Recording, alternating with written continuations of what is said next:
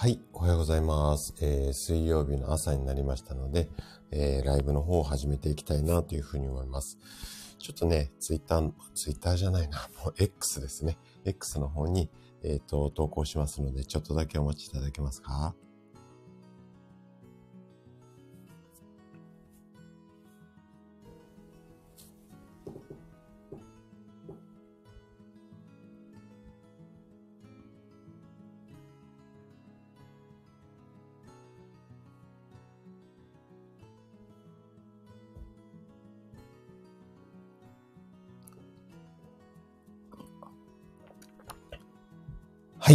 せしました。あ、メイさんおはようございます。来てくださってありがとうございます。あ、シオもおはようございます。来てくださってありがとうございます。あ、ははは。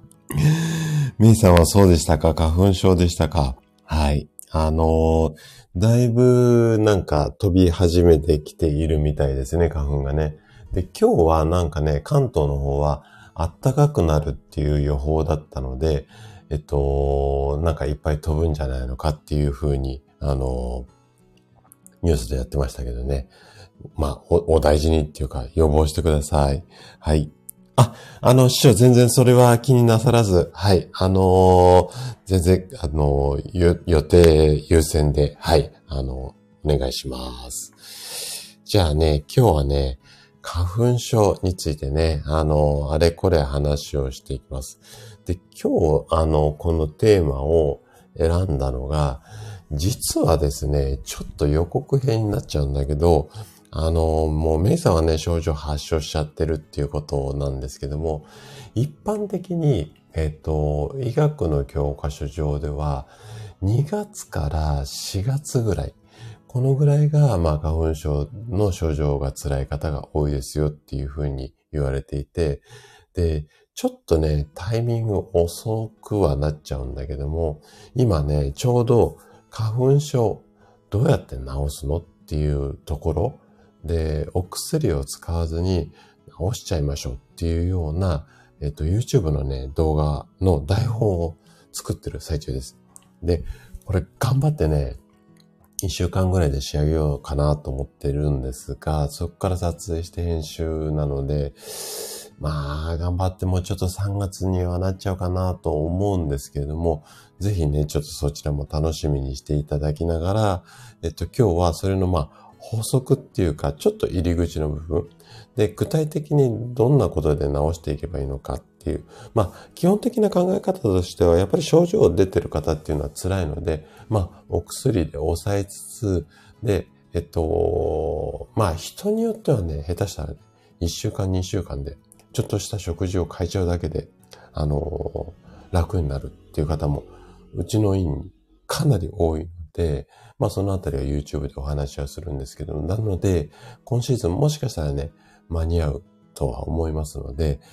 で、えっと、ちょっとそれは YouTube 楽しみにしていただいて、あとは、まあ、平たいっていうか、入り口の部分、今日は、まあ、花粉症ってそもそもこんなんで、で、あと、花粉症と風？うんと、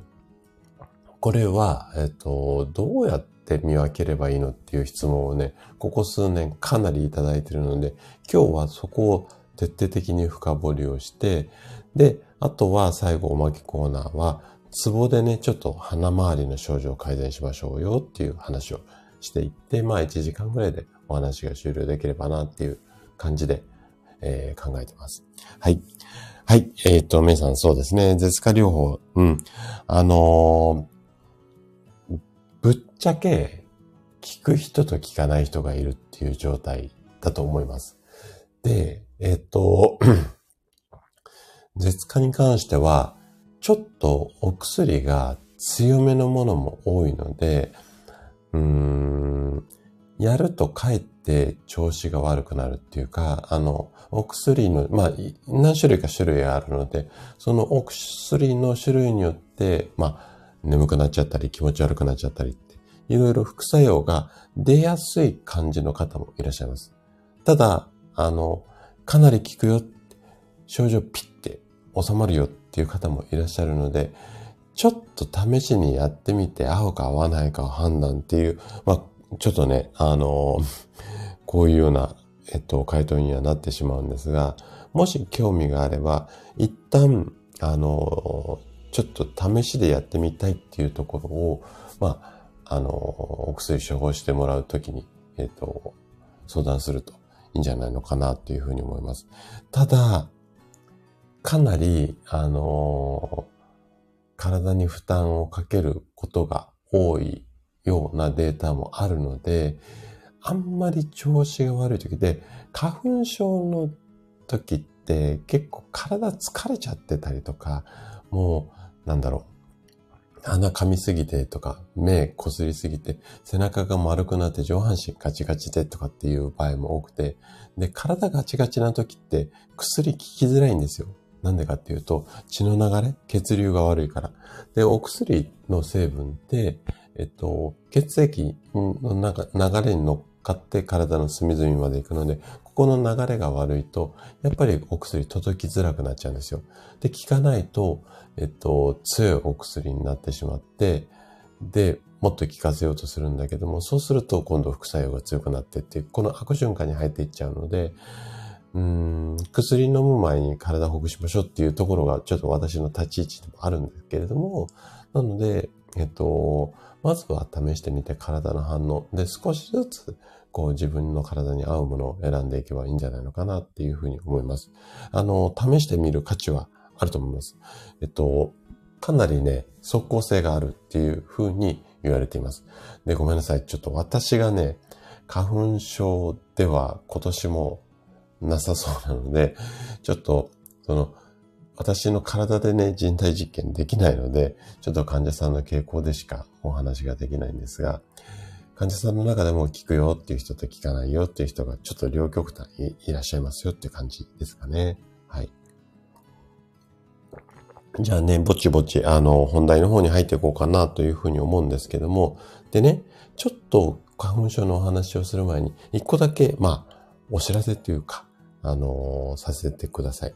で、今、あの YouTube スタートと同時に、えっと、私の公式 LINE っていうのを立ち上げました。でおかげさまでね、たくさんの方に、あのご登録いただいて本当にありがとうございます。で、えっと、その LINE に登録いただくと、いくつかね、無料で特典ということで、よく眠れるためにはこうしましょうとか、こういう健康法って嘘ですよっていう動画だったりとか、あとは私の本がちょっと PDF でもらえたりとか、そんなプレゼントをね、7個ぐらい、はい、あの、プレゼントしてるんですが、その7個のプレゼントのうちの一つね、あの、私に、えっと、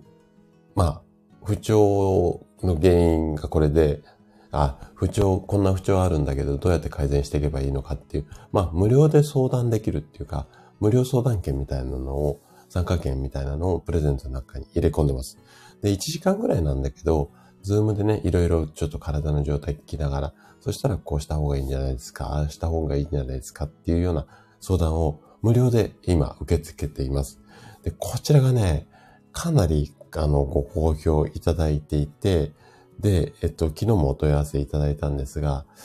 今申し込みをいただくと、えっとですね、うん、タイミング、曜日とか時間帯にもよるんだけれども、2週間から3週間先になっちゃうんですよ。私が対応できるのが。はい。普段のあの患者さんの治療とかもあるので、どうしてもね、例えば週末のこの午後じゃないとっていうような場合だと、ちょっとだいぶ先になっちゃったりするので、もしね、興味があったら、早めにね、あの、お申し込みいただけるといいかなっていうふうに思います。なんか悩んでる時ってすぐこう相談したり聞きたいじゃないですか。でも、1週間先、2週間先、3週間先ってなっちゃうと、ちょっとじれちゃうと思うので、もしね、あの、そういうの興味あるよって言ったら、早めにご登録いただけると嬉しいです。はい。えー、っと、ごめんなさいね。はい。あ、おばちゃんおはようございます。来てくださってありがとうございます。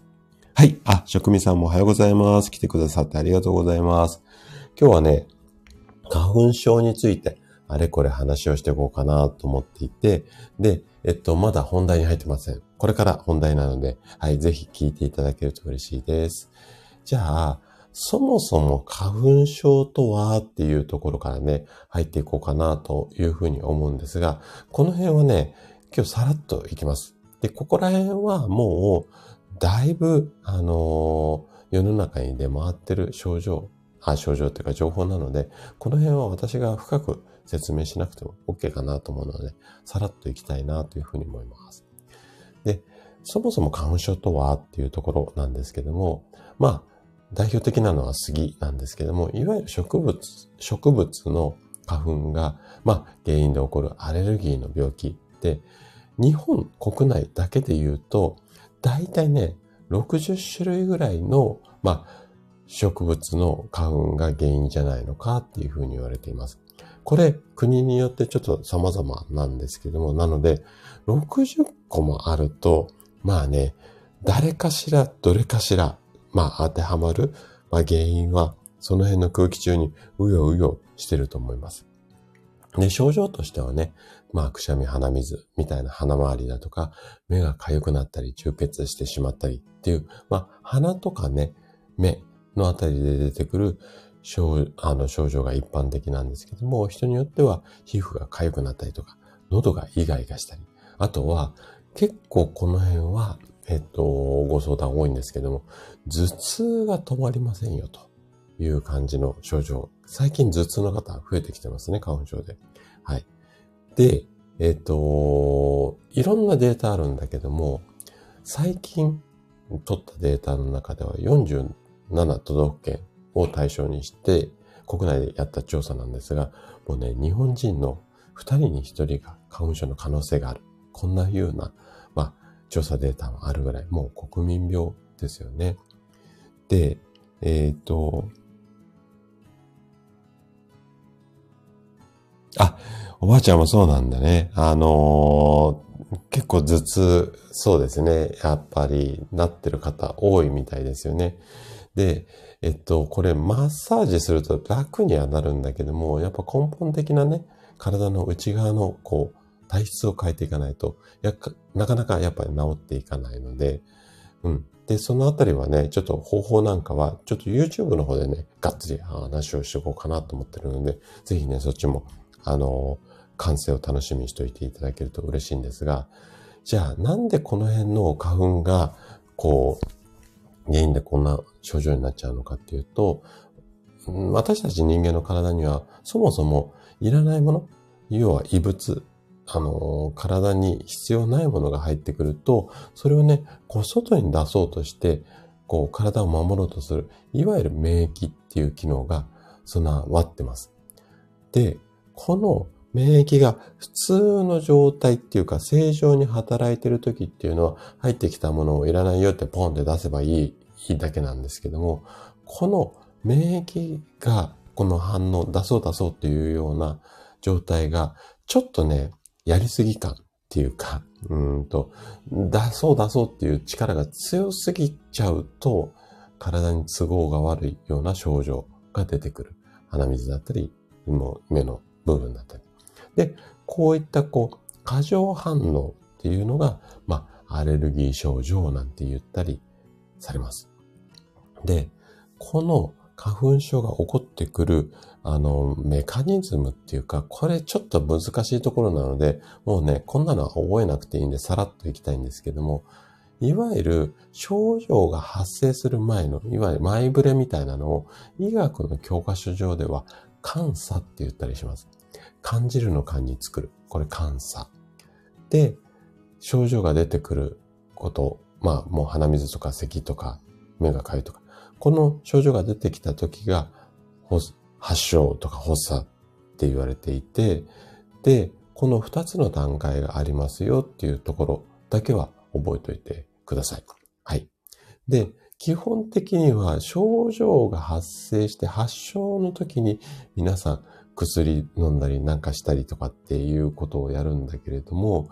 監査の部分の対応が重要だよっていうことは言われています。ただ、監査の時って、まあまあ症状出てないから何もやんないんですよ。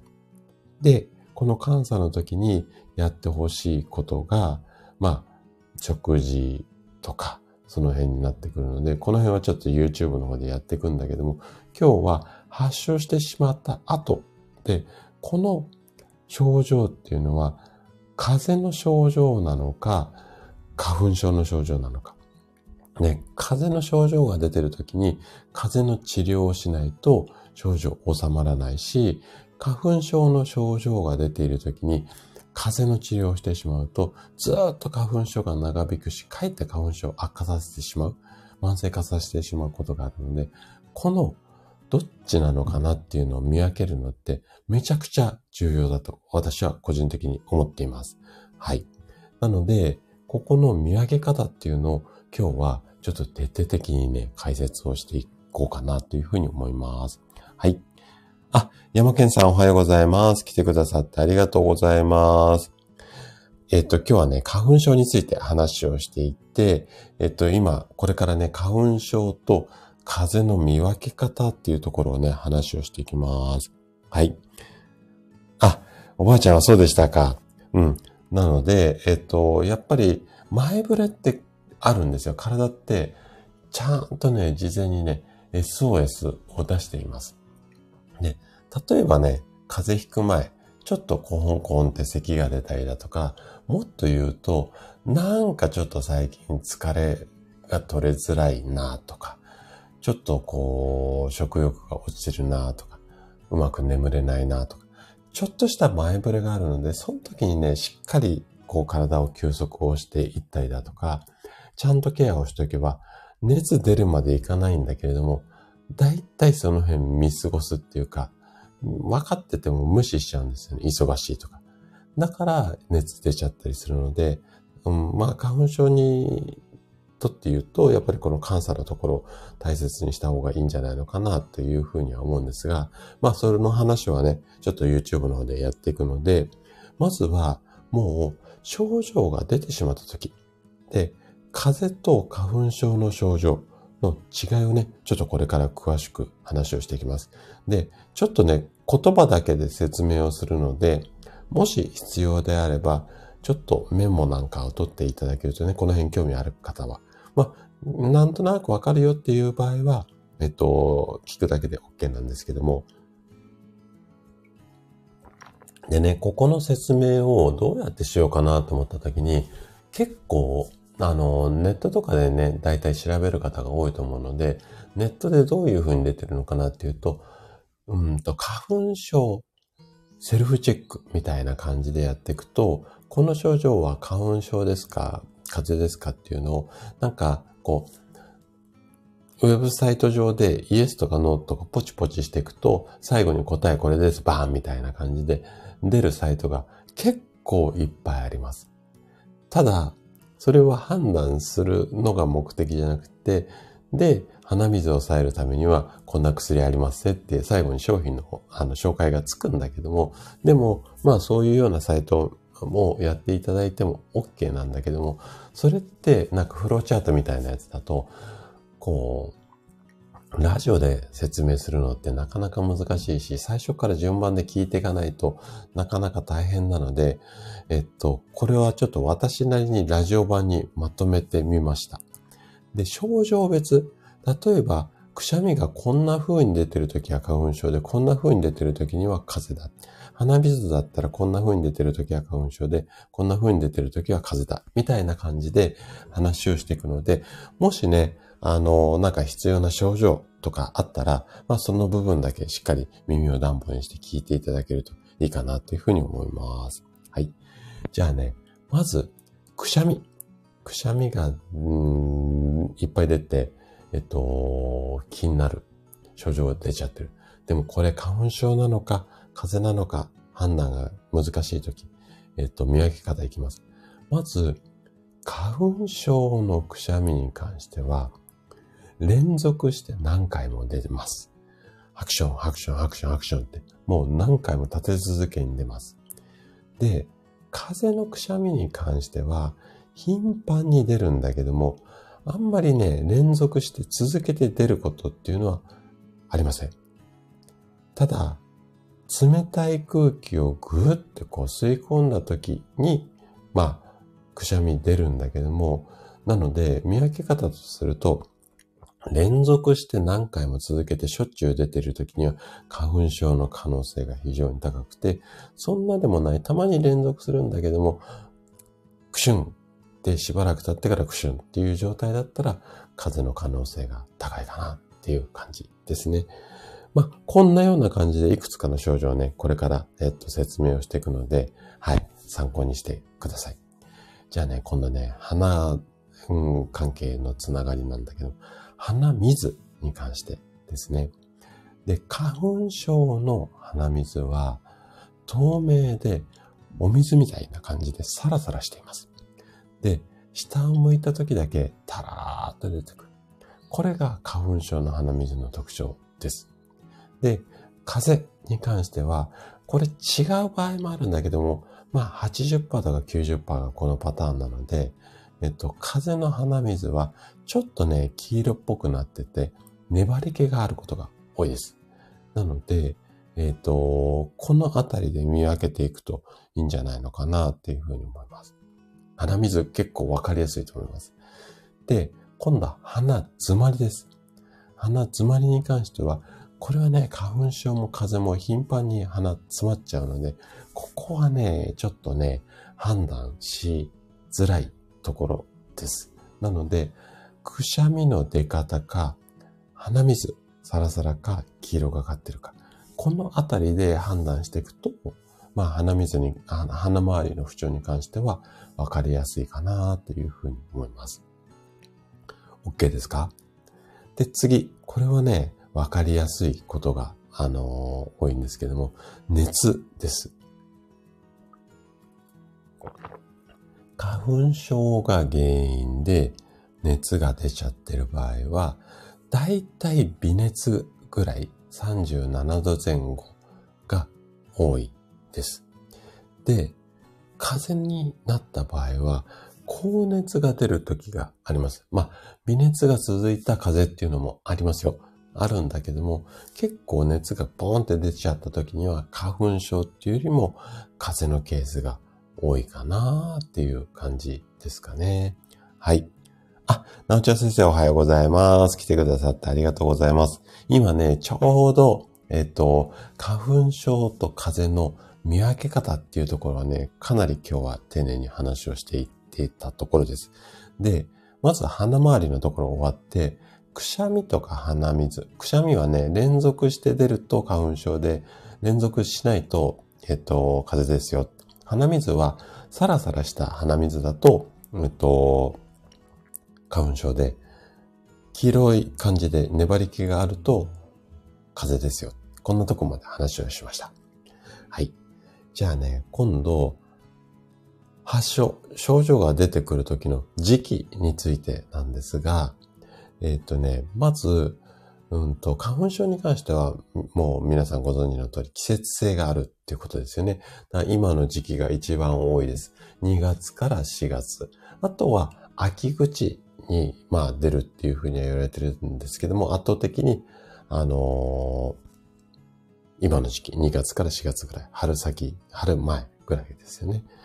で、風に関しては、まあ、冬が多いんですけども、夏も、まあ、結構ありますよ。なので、ちょっと発症時期は冬っていうか、今ぐらいの時期が風と花粉症、見分け方がなかなか、うんと、つきづらいっていうところでね、今日こんな話をしてるんですが、じゃあね、今度目に行きましょう。目は、まず花粉症で目に症状が出た場合は、かゆみがあったり、涙が出たり、充血してきたり、こんなような症状です。で、風邪で目の周りの症状ってあんまり出ることがないです。全く出ないかって言ったらそんなことないんだけども、あんまり出ることがないので、何かしら目の異常があったりすると、やっぱり花粉症の可能性が多いんじゃないのかなっていうふうに思います。反対に、喉。喉に関しては、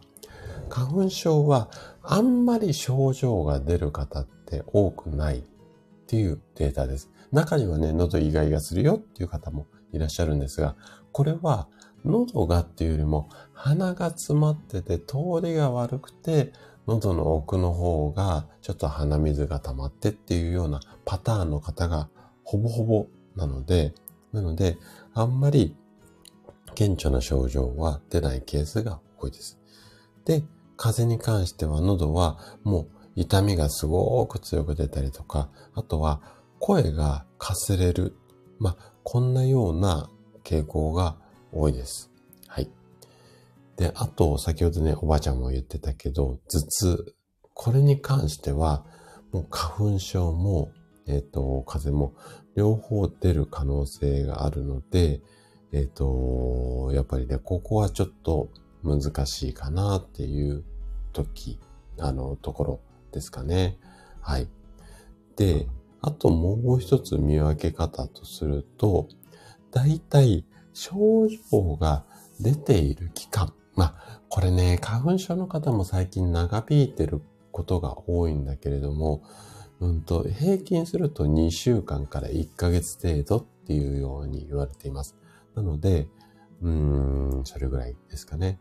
で、風邪に関しては、まあ人によってはね、1日2日で治っちゃうって方も多いんだけども、要は、花粉症は症状長く、期間長く出たりします。で、風邪に関しては、まあ、薬飲んだりすると結構早く1日2日で治っちゃうこともあるので、意外と短めになることが多いですかね。はい。じゃあ、花粉症か風邪かがある程度判断できたときに、これ、病院何かに行けばいいのっていうこともよく聞かれます。はい。なので、この辺もね、ちょっと、えっと、さらっと行きたいというふうに思うんですけれども、まずは、風邪の症状が強ければ内科に行ってください。うん、ここが一番、やっぱり、うん、ぴったり合う診療科です。で、鼻の症状が強い場合は、これ、風邪じゃない可能性が多いので、まあ、花粉症の可能性が高いので、うん、耳鼻科の方がいいと思いますね。うん。あの、耳鼻科は本当にね、専門的だし、で、今、だいぶなんか、やっぱ混み始めてきているみたいですね、耳鼻科さんは。なので、まあ、近所で評判のところでちょっと待つかもしれないんだけども、耳鼻科に行ってください。あと、目の症状が出てきたら、まあ、眼科ですよね。で、一番ね、花粉症で行ってもらいたいところが、アレルギー科っていうところなんですよ。ただ、アレルギー科が専門のクリニックってあんまり多くないんですよね。都内には結構ありますけども、ちょっとね、外れの方に行くと、外れっていうか、地方の方に行くと、ほとんどアレルギー科なくて、総合病院でもアレルギー科が併設されている病院って少ないので、もし近くにあればアレルギー科に行っちゃう方が一番早いです。はい。で、いろんな検査をしてくれますので、なので、えっ、ー、と、花粉症、特に花粉症の場合は、アレルギー科に行っちゃう方がいいんだけれども、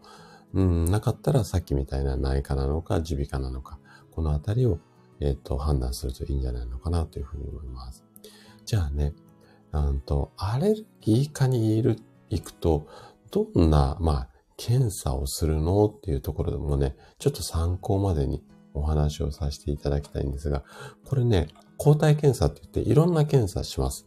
で、一般的には血液の検査をしたりだとか、あとはね、ちょっと鼻の粘膜を検査をするために、鼻の中にね、ちょっとね、大きめのね、これ少し痛い人は痛いみたいなんだけど、綿棒突っ込んで、えっと、その粘膜を取って、それを少しこう顕微鏡の上とかで見たりして、この検査をしたりだとか。あとはね、皮膚にちょっとね、小さいシールを、あの、つけたりとか、あとは、あの、ちょっとなんていうのかな、液を垂らして、要は、この抗原検査っていうんだけども、あの、それでアレルギー反応が出るかって、わざと菌を撒いて反応するかどうかっていうテストをしたりします。で、このあたりをやっていくと、さっき60種類ぐらい、あの、花粉の原因があるっていうふうに言ったじゃないですか。で、えっと、これのうちの何に反応してるのかななんていうところが分かったりするので、この辺は、まあ、えっと、調べてあげてもいいんじゃないのかなというふうに思います。ただ、まあ、これって原因がわかるだけなんですよね。なので、えっと、原因分かっても、その対策をしていかなきゃいけないので、そこは、やっぱり対策はまた別なのでね、えっと、そこは、うん、ご自身なりで、しっかり対策をしていく方がいいと思います。で、まあ、対策ね、もうや、やられてる方が多いと思うんですが、やっぱり、マスクとメガネはかなり効果があるっていうふうに言われてます。で、マスクとメガネをするだけで花粉症つく花粉症の数が半分ぐらいになるっていうデータもね、例えば外に行った時に、まあ2000個近くあったのが、えっと、マスクしたら1000個以下になったとか、そんなデータもあるので、まずは、えっと、そういったものをしてあげて、で、えっと、それ以外には、まあ、外から帰ってきた時に、うんと、洋服払ったりとか、まあ、しているとは思うんですけどね。そのあたりをやっていくといいんじゃないのかなというふうに思います。じゃあ、こっから、うんと、じゃあ、今度食事でね、えっ、ー、と、直していくっていうところを、これは、うんと、YouTube の方で深掘りはしていくんですが、今日ね、少し、まあ、時間あるので、ちょっとこの辺はね、ざっくりになるんですが、まあ、お話をしていこうかなというふうに思います。はい。あ、おばちゃんはね、しっかり、あのー、メガネかけているようでよかったですね。あの、メガネもね、今なんか、いろいろ、えっと、売られてますよね。はい。なので、えっと、いろいろやってもらえるといいんじゃないのかなというふうに思います。で、えっと、まず、うんと、今日はさらっと行きたいというふうに思うんですけども、これ、食事でね、花粉症を治すっていうところで、えっ、と、まあ、食事以外にもいろいろあるんだけども、病院に行って治す、お薬で治すっていう人と、病院に行かないで、えっ、と、いわゆる民間療法っていうふうに、あのー、そういった治療でやるっていうような、まあ、患者さんによっていろいろ方法、好き嫌いがあると思うんですよ。で、厚生労働省さんが花粉症の民間医療についてっていうような、なんかね、ちょっと提言みたいなものを出されています。で、これは、えっとね、大学の、大学病院の、あの、その耳鼻科の先生たちが、研究チームが書いている内容なので、どちらかというと、病院の方が正確だよっていう立ち位置で書かれているので、あくまで、まあ、参考に、まあ、厚生労働省さんはね、病院の味方で民間療法の味方ではないので、なので、あれなんですけども、で、基本的にはね、民間療法では、まあ、食事のこともそうだし、あとはマッサージ、アロマ、鍼灸。で、ちょっとマニアックなところで、ホメオパシーっていうものがあるんですけども、こういった、まあ、体をほぐしたりとか、匂いを嗅いだり、あとは食事をしたり、こんなものがありますよっていうことなんですよね。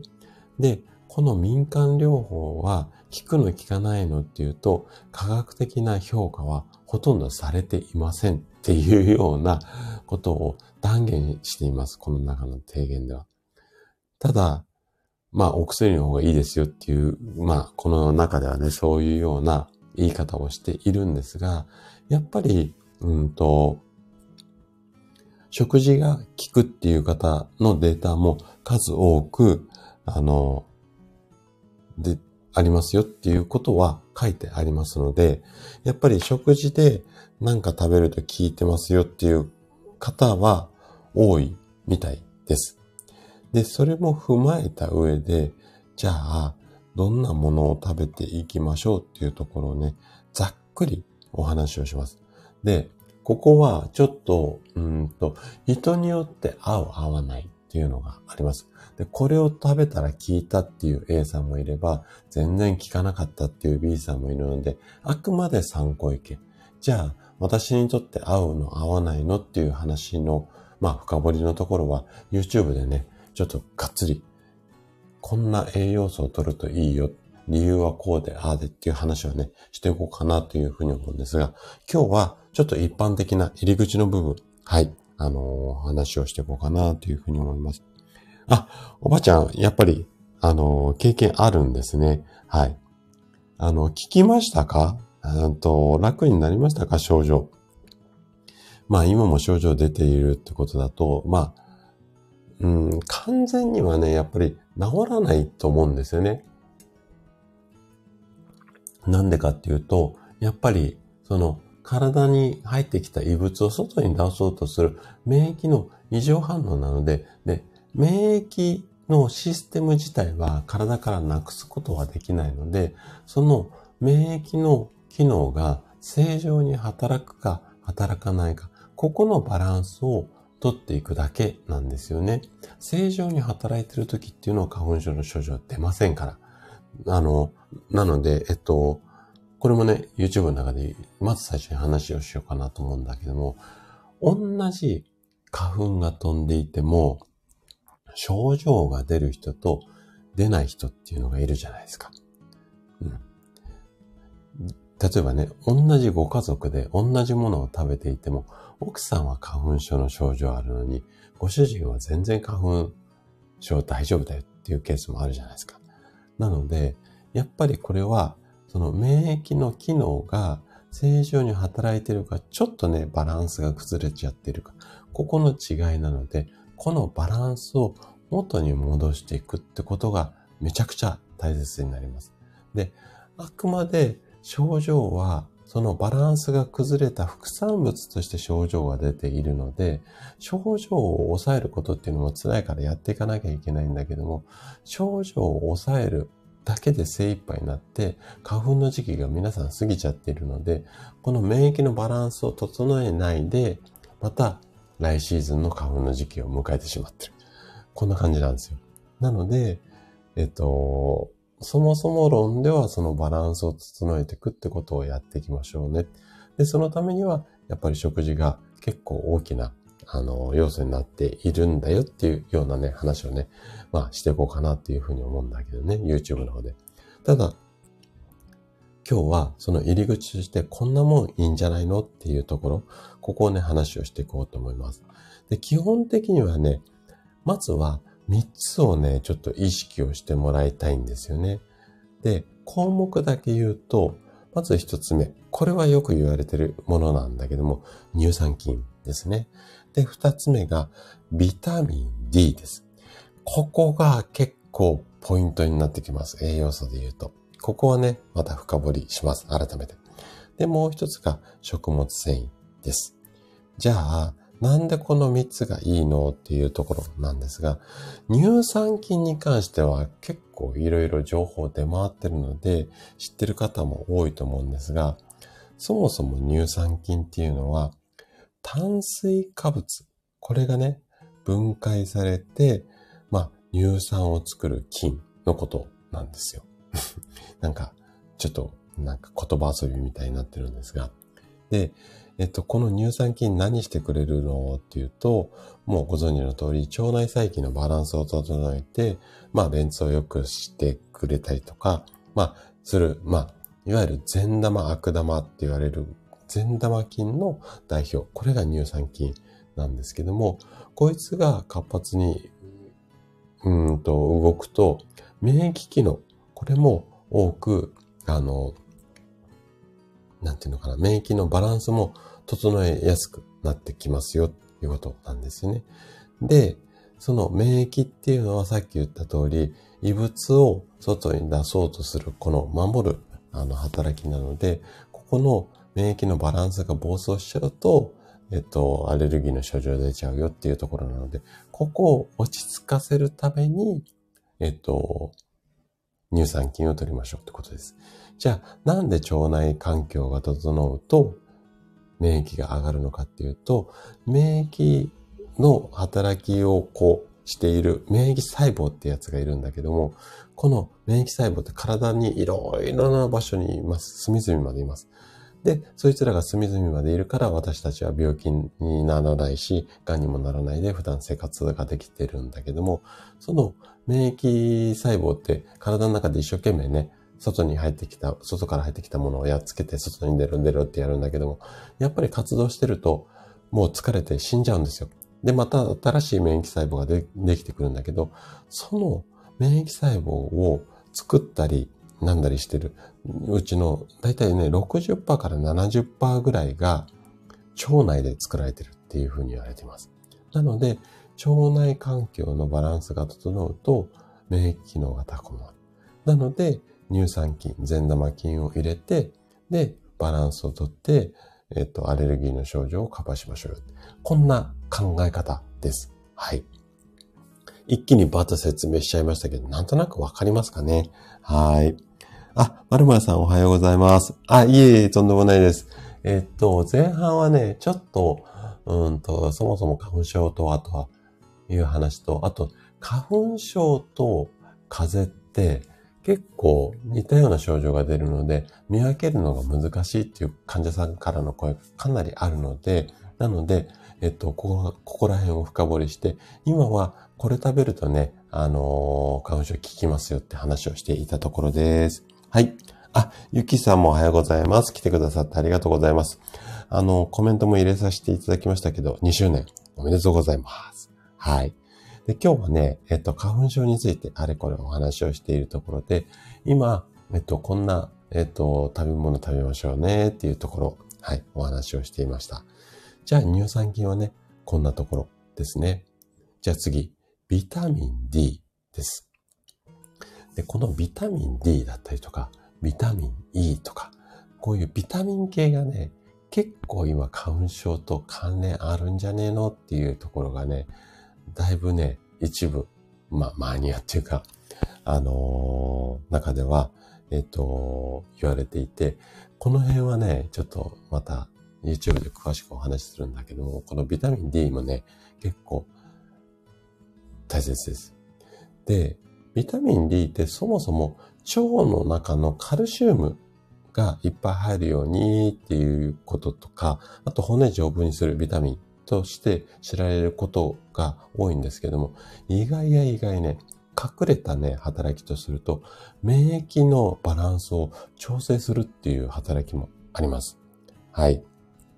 なので、先ほどもから話をしている、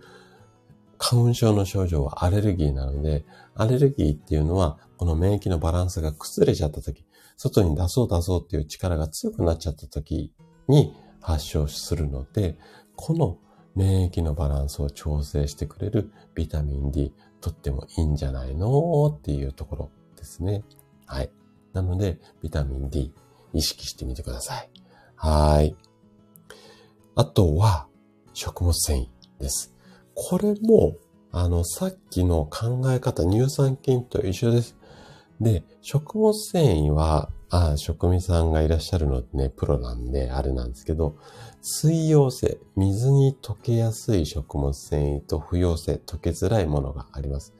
で、水溶性、溶けやすいものに関しては、腸内の善玉菌の餌になりやすくて、腸内環境を整えやすくします。なので、水溶性の食物繊維を一生懸命食べてあげると、花粉症の症状が和らぐ方が非常に多いです。ここは結構食物繊維頑張れば取り続けられるので、なので、で、毎日でも取れるものが多いです。で、具体的にはね、えっと、わかめとかひじきとかの海藻類、あとはお芋の類。この辺は、えっと、水溶性の食物繊維になるので、毎日の、えっ、と、お味噌汁、出ましたね。私の好きなお味噌汁。お味噌汁の中にもう乾燥のわかめ、ギュッとなってるやつあるじゃないですか。あれをパラパラって入れるだけです。これだったら毎日食べられるじゃないですか。で、まあ、サラダなんかにも入れてもいいし、本当にね、乾燥のわかめだったら、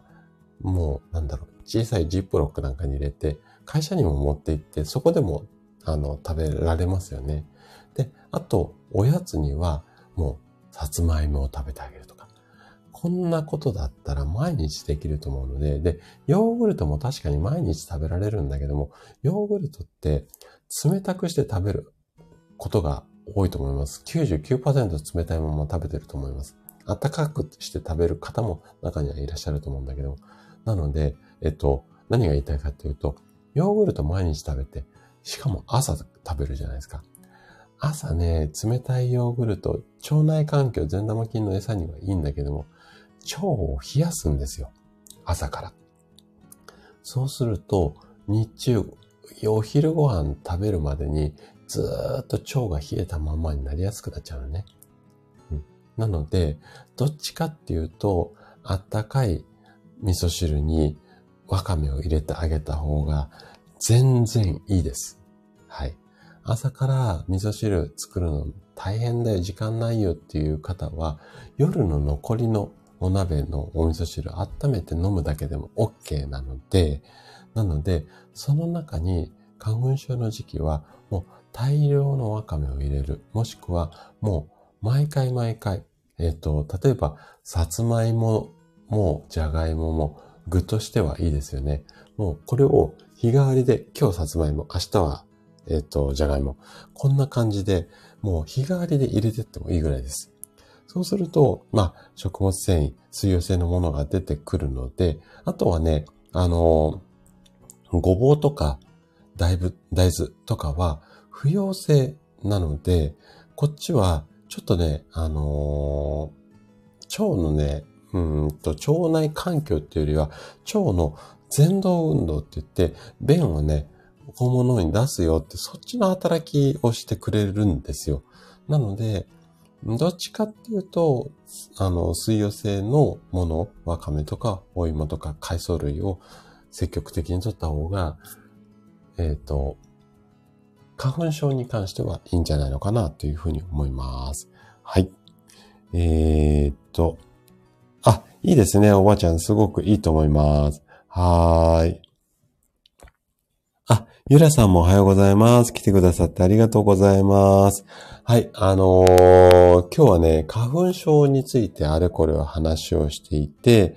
で、えっ、と、花粉症、症状楽にするためには、乳酸菌とかビタミン D とか食物繊維を取った方がいいですよっていう話をしました。で、えっと、じゃあね、具体的にどんなものを食べればいいのっていうところなんですが、まあ、さっきのとちょっと関連するものとしないものあるんですけども、基本的にはまず、さっき朝から食べるなって言ったヨーグルトですよね。はい。あの、で、ヨーグルトもね、花粉症の症状出ると、あの、スーパーとかコンビニ行くと花粉症に効くみたいなポップがあるから、ついつい買いたくなるのもわかるんだけれども、花粉症の症状出てからヨーグルト食べてもあんまり症状収まらないっていうデータ正直あるんですよ。で、これは花粉症が始まる3ヶ月ぐらい前から毎日摂取すると花粉症の症状が和らぐっていうようなデータをもとにメーカーさんは花粉症に効くって言って花粉症の時期に販売してるんですよ。もうね、このやり方、うーんって思うところめちゃくちゃあるし、この野郎って思うんだけども、で、なんで今の時期売るかっていうと、で、本来だったら3ヶ月前なので、2月の3ヶ月前だから、11とか10とか12とか、そのあたりから毎日ちょこちょこ食べてってもらった方がいいんだけれども、この時期って、さっきも言った通り、ヨーグルト冷たくして食べる方がほとんどじゃないですか。冷たい時期はやっぱね、ヨーグルト売れないらしいんですよ。データ的に。だからメーカーさん分かっているから、花粉症が出てくるこのぐらいの時期に、効きませ、効きませって言って、で、その後も立て続けに食べてくれたらラッキー。そういうような売り出し方するんですよ。あの、ヨーグルトメーカーさんの方がもし聞いてらっしゃったらごめんなさい。悪口になっちゃうんだけれども、なので、冷たい時期だけども、そのぐらいの時期ぐらいから食べ続けていて、初めてちょっと効果が出るかな。で、これね、あのー、もう一つちょっとポイント、さっき言った通り、乳酸菌がね、活発になるのって、だいたい腸内環境がね、35度から40度ぐらいって言われてるので、ちょっとね、あのー、温めてあげると、あったかいヨーグルト、もし嫌じゃなかったらあったかいヨーグルト食べてあげるといいんじゃないのかな、なんていうふうに思います。はい。えっ、ー、と、ちょっとコメント戻りますね。はい。えっ、ー、と、あ、はい。えっ、ー、と、ゆらさん、毎日、あの、すごいいいと思います。な、花粉症の時期だけじゃなくって、もうね、一年通して食べてるといいんじゃないのかなって思いますね。はい。森永さんの方に言われちゃったら、私、ぶっ飛ばされちゃいますかね。あの、そんなことありませんなんていうふうに言うかもしれませんけども。はい。えっ、ー、と、ゆらさんが、あったかいトースト、あ、いいと思います。はい。あのー、なので、えっ、と、ヨーグルトに関しては、結構冷たいものの中に、あったかいもの、まあ、フルーツでもいいし、あとは、意外と、まあ、嫌いじゃなかったら、ナッツみたいなものを入れてあげるとか、あとは、そうですね、クラッカーみたいなものに、ちょっとこう、かけてっていうかね、落としてとかって言って、常温のものと合わせて食べてあげると、そんなに冷えないんじゃないのかな、なんていうふうに思います。もしくは、もうヨーグルトを食べた後に、ちょっと紅茶を飲んであげたりとかってして、で、要は、あったかい状態で乳酸菌が腸の中に入っていかないと、やっぱり餌にならないんですよ、全生菌の。うん。なので、ちょっとあったかくして体の中に入れていく。ここをヨーグルト摂取のポイントにしてあげるといいんじゃないのかななんていうふうに思います。あ、そうですね、おばちゃん。そういうような、あの、取り方もね、シリアルやフルーツもいいと思います。はい。えっ、ー、と、ゆっきーさんが、はい。そうですね。私もね、今のところ花粉症大丈夫なので、もう桜のつぼみを今から見てね、まだかまだかっていうふうに思ってるんですが、本当にね、花粉症の方増えてます。で、花粉症の方が増えているっていうよりも、アレルギーの症状が発症している方、花粉症だけではなくってね、アレルギー系のあの疾患がめちゃくちゃ患者さんの数が増えています。これはもう今の時代の食事が悪いんじゃないのかなって個人的には思ってるんですが、それぐらいやっぱり悩んでる方が多いので、このあたりはね、もうちょっと特攻薬っていうか特攻策を、えっ、とね、YouTube に今まとめてますので、一生懸命台本書いてますので、ちょっとそれをしばしお待ちください。もう、患者さんの中ではこの方法を取ると、一週間ぐらいで症状楽になったよって方も続出してるようなあるね、大切な二つの栄養素っていうのをね、深掘りをして話をしていきます。はーい。じゃあね、ヨーグルトはこのぐらいにして、あとね、使っ、あのー、食べてもらいたいのが、レンコン。これ、結構効くっていう方多いです。はい。で、まあ、なん、なんでいいかっていうと、まあ、うんと、いわゆるレンコンだけじゃないんだけども、ポリフェノール。これがね、まあ、抗酸化作用があって、このあたりが花粉症に効くんじゃないのかって、花粉症じゃなくて、えっ、ー、と、花粉症以外のアレルギー症状にも、あの、ポリフェノール効果があるよっていうふうに言われてるので、レンコン、もしお好きだったら食べてください。あとは、青魚ですね。このあたりも、あの、抗酸化作用っていうところと、あと意外や意外なんだけども、チョコレートが、うんと、要は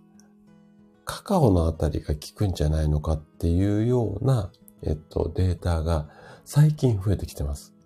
ただ、これは確実に効きますよっていう風になっていないので、ちょっとね、うんと、どうかなっていうところもあるんだけれども、でね、チョコレートの中のカカオポリフェノールっていうのが効くよっていう風に言われているので、チョコレートいろんな種類がいっぱい売られているんだけども、カカオのカカオ70%とか80%とか、ああいうの売ってるじゃないですか。あの、カカオの含有量が多いものにしてください。えっと、砂糖の塊みたいなチョコレートは多分効かないと思います。うん。なので、で、このカカオに関しても、先ほどのポリフェノールと同じ考え方なので、まあ、このあたりは、うんと、まあ、なんだろうね。さっき言ったレンコンとかと同じような考え方かなっていうふうに思います。で、もう一つね、これは、まだ、えっ、ー、と、データがちょっと出揃ってないんだけども、最近、日本人にいいんじゃねえのって言われてる、あのー、研究がちょっと進められているんだけども、梅干しがね、花粉症に効くんじゃないのかって、こんな論文もあります。で、ここは花粉症っていうよりも、梅干しを毎日食べてる人と、食べたことが、食べてない人とを、あの、研究っていうか調査をすると、アレルギー症状が出づらいのが毎日梅干し食べてる人っていうところなんですよね。で、この梅干しの匂い、あの、結構独特な匂いあるじゃないですか。あれ、匂い成分のバニリンっていうものなんですけれども、このあたりがアレルギーを抑えているんじゃないのかなっっていうところで今研究が終わっています。なので、はっきりとはしていないんだけども、梅干し、もしね、あの、これだったら毎日いけると思うの。で、あの、これもね、食べ過ぎは良くないってなってます。1日1個ぐらいで十分ってなってるので、はい。梅干し、もし、あの、チャレンジして効果が出ちゃったら、めっけもんだと思うので、梅干しもね、ちょっと、あのー、嫌いじゃなかった。チャレンジしてみてください。はい。ということでね、今日お話ししたかったことはここぐらいまでで、じゃあ最後、おまけコーナー行きたいというふうに思います。で、花粉症って結構鼻とか目の症状がほぼほぼなので、まあ、花粉症に効くっていうよりも、あのー、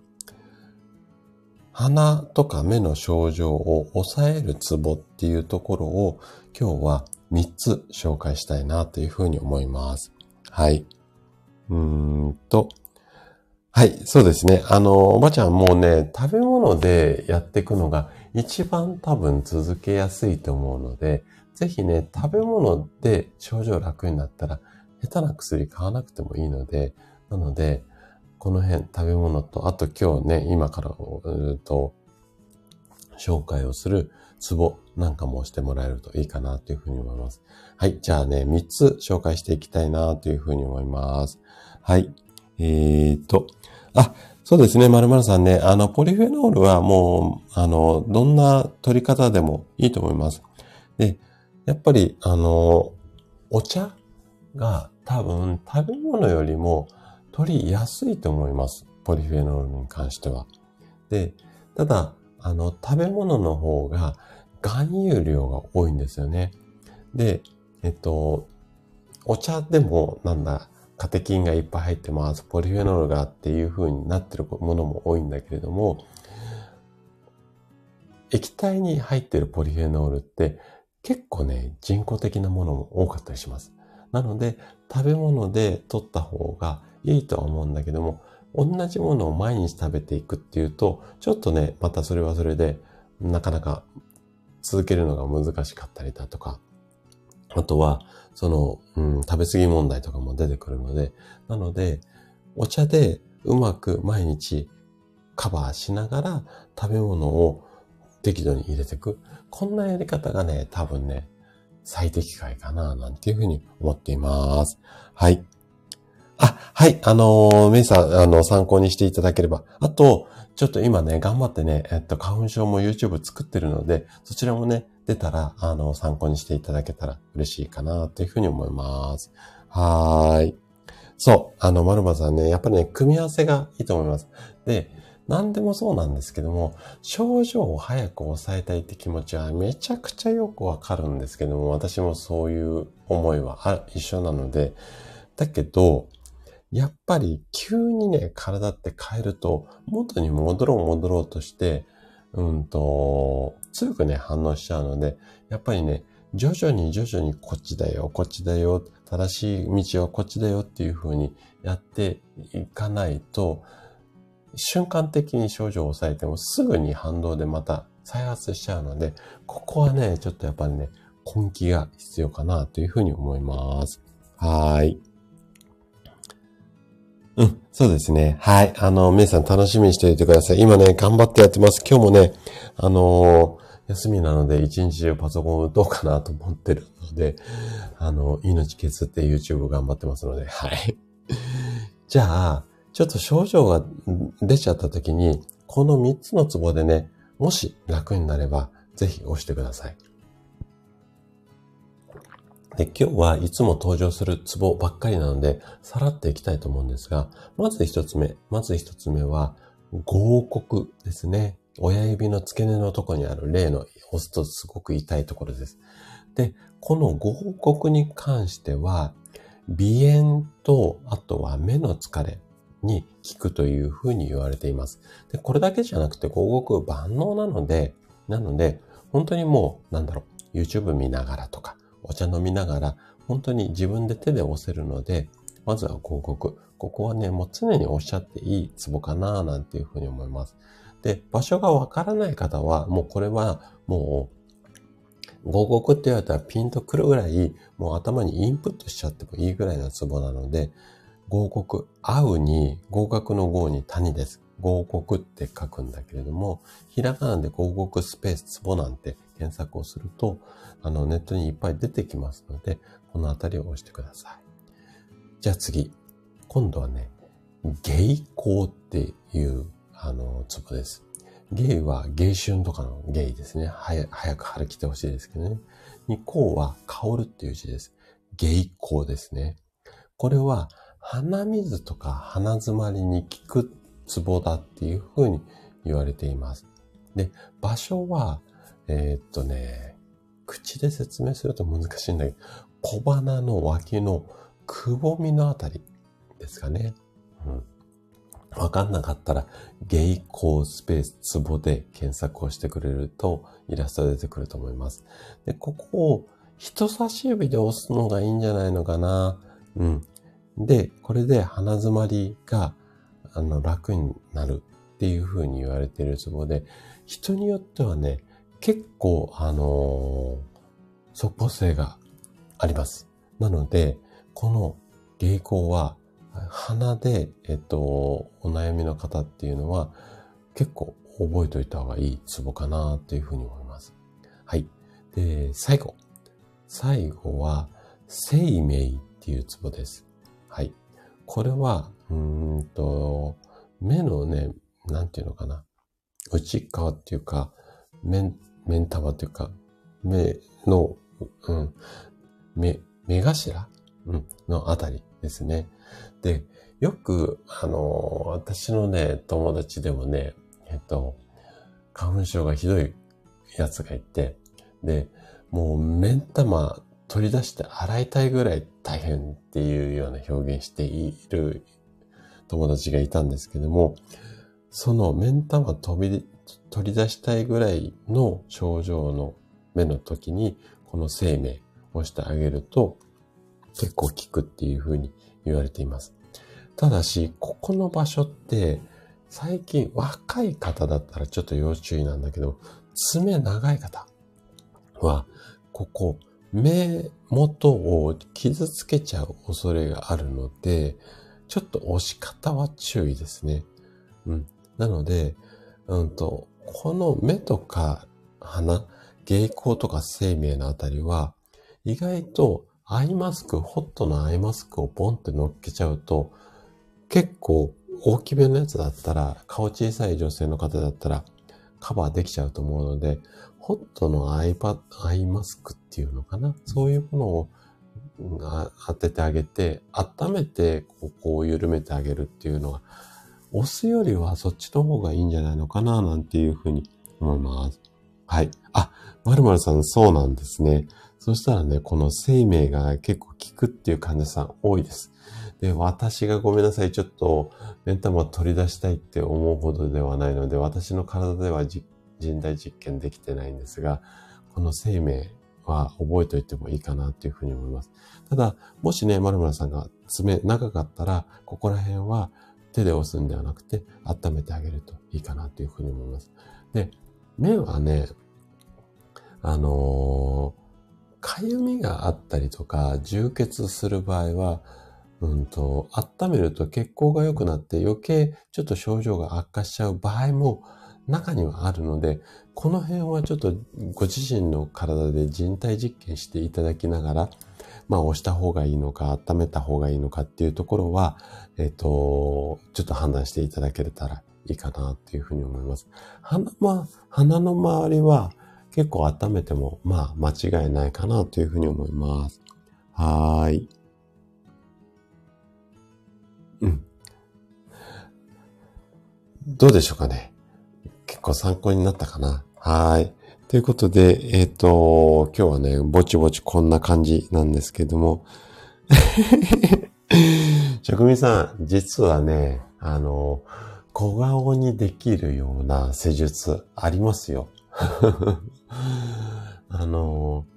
多分ね、私が頭と顔の周り、しっかりマッサージすれば、おそらく終わった直後って顔シュッてね、引き締まるし、頬のラインなんかもシャープにできると思います。はい。あの、よく顔をゴリゴリするローラーあるじゃないですか。あれより効くって患者さんにはよく言われます。はい。なので、えっ、ー、とその辺、機械、あーでもね、自分で顔の頭とか顔のマッサージするの結構大変なんですよね。なので人にやってもらっちゃった方がいいと思うんだけども、まあこれコツとかがあるので、まあなんか機会があったらお教えします。はい。よく整体とかで小顔マッサージってあるじゃないですか。あれって、あのー、なんだろう。顔ちっちゃくなってるわけではないんですよ。わざと、うんとね、顔をね、シャープにね、あの、させるような押し方っていうか、あるんですね。あと、小顔になるような針なんかもあったりします。顔にね、あの、結構、タレントさんっていうのかな、女優さんっていうのかな。あの、美容針みたいなことで、細い針をね、ビャビャビャビャビャって50本も100本も顔の周り打つんだけども、本当にね、目がパッチリ開いて、こう、頬のあたりとか鼻筋がシュッてなってっていうようなやり方あるんですよ。これはね、経絡って言って、そのツボをね、刺激をしてあげると、ちょっとね、肌が引き締まったりするんです。ただ、そんなに長持ちしません。なので、ビフォーアフターが意外と、えっと、多分ね、私そんなにやんないんであれだけど、職人さんインスタとかやるじゃない？で、多分ね、ビフォーアフターの写真、死ぬほど多分検索すると出てくると思うんだけど、あれは瞬間です。なので、嘘です。長持ちしません。はい。なのでね、えっと、ある場所をしっかり押したりとか、筋肉をほぐしたり、血流良くしたりすると、簡単に顔は小さくなります。ただし、数時間のみの命なんだけど。なのでね、もうちょっと根本的なやり方とかもあるので、で、意外と、うんと女性の方、うんと顔だけじゃないんだけど、むくんで大きくなっちゃってるケースもあるので、このね、むくみを取ってあげる。で、むくみ、むくむには理由があるので、このむくみを取ってあげるだけで、マッサージしないでも小顔にはできますので、はい。これはね、機会あったらまた、あのもしあれだったら個別でお教えします。はい。うん。そうなんですよ。あのね、もうね、本当にずるいですね。もう一回の施術で小顔になりますよ。でも、1時間しか持ちませんとかって小さくね、書いとかなきゃダメですね。あれ嘘ですね。特に、あのー、なんだろう。そういう画像系で見せるやつはダメですね。はい。あの、騙されないようにしてください。何でも裏ありますので、はい。そうですね。あのね、職人さんね、一つポイントとすると、あの、ミネラル、ミネ、言えてないね。ミネラル。このあたりをしっかりとって、要はデトックスしましょうっていう考え方です。ただ、ミネラルを補給しても効かない場合があるので、ミネラルは、えっと、歩行素なので、やっぱ三大栄養素があっての五大栄養素なので、このあたりをしっかり取っていくっていうことと、あとは、その入れるだけじゃなくて消化吸収をしっかりしてあげて、あとまあ、これは職人さんできてるんだけど、運動でその吸収しっかりしたものを血液に乗っけて循環させてあげる。これが一番大切です。ただ、ただ、しっかり運動しても血の流れってあっという間に滞っちゃうんですよ。これは、例えば、うん、暑さ寒さもそうだし、なんか悩み事があって体がキュッてなるだけでも、やっぱり、うーん、なん、なんていうのか、血流ストップしちゃいます。特に、うちらぐらいの年齢になってくると、血の勢いがなくなってくるんですよね。なので、例えばですよ、例えばですよ、なんかちょっとお父様の病院から呼び出されたっていうだけでも血流悪くなったりするので、なので、ここは悪くなりすぎないようにバランスを取りつつ、体にいいものを入れていく。これだけで多分、あの、顔、小顔になりますので、はい。そんな感じの考え方です。はーい。参考になったら嬉しいです。はい。じゃあ最後ちょっとまた脱線しちゃったけど、まあまあまあそういうことですわ。はい。でこのあたりはちょっとね、また、まあ、うーんと、多分、ライブも、ライブもどちらかというとこういうふうに脱線しって話もできるし、深掘りして話するのって通常のやっぱラジオ配信だとなかなか難しいので、このあたりをね、YouTube で保管したいなというふうに今考えてます。で、花粉症のね、YouTube は出しますので、これお楽しみにっていうことと、あとはね、先ほどの、まあ、小顔の話なんかも、あの、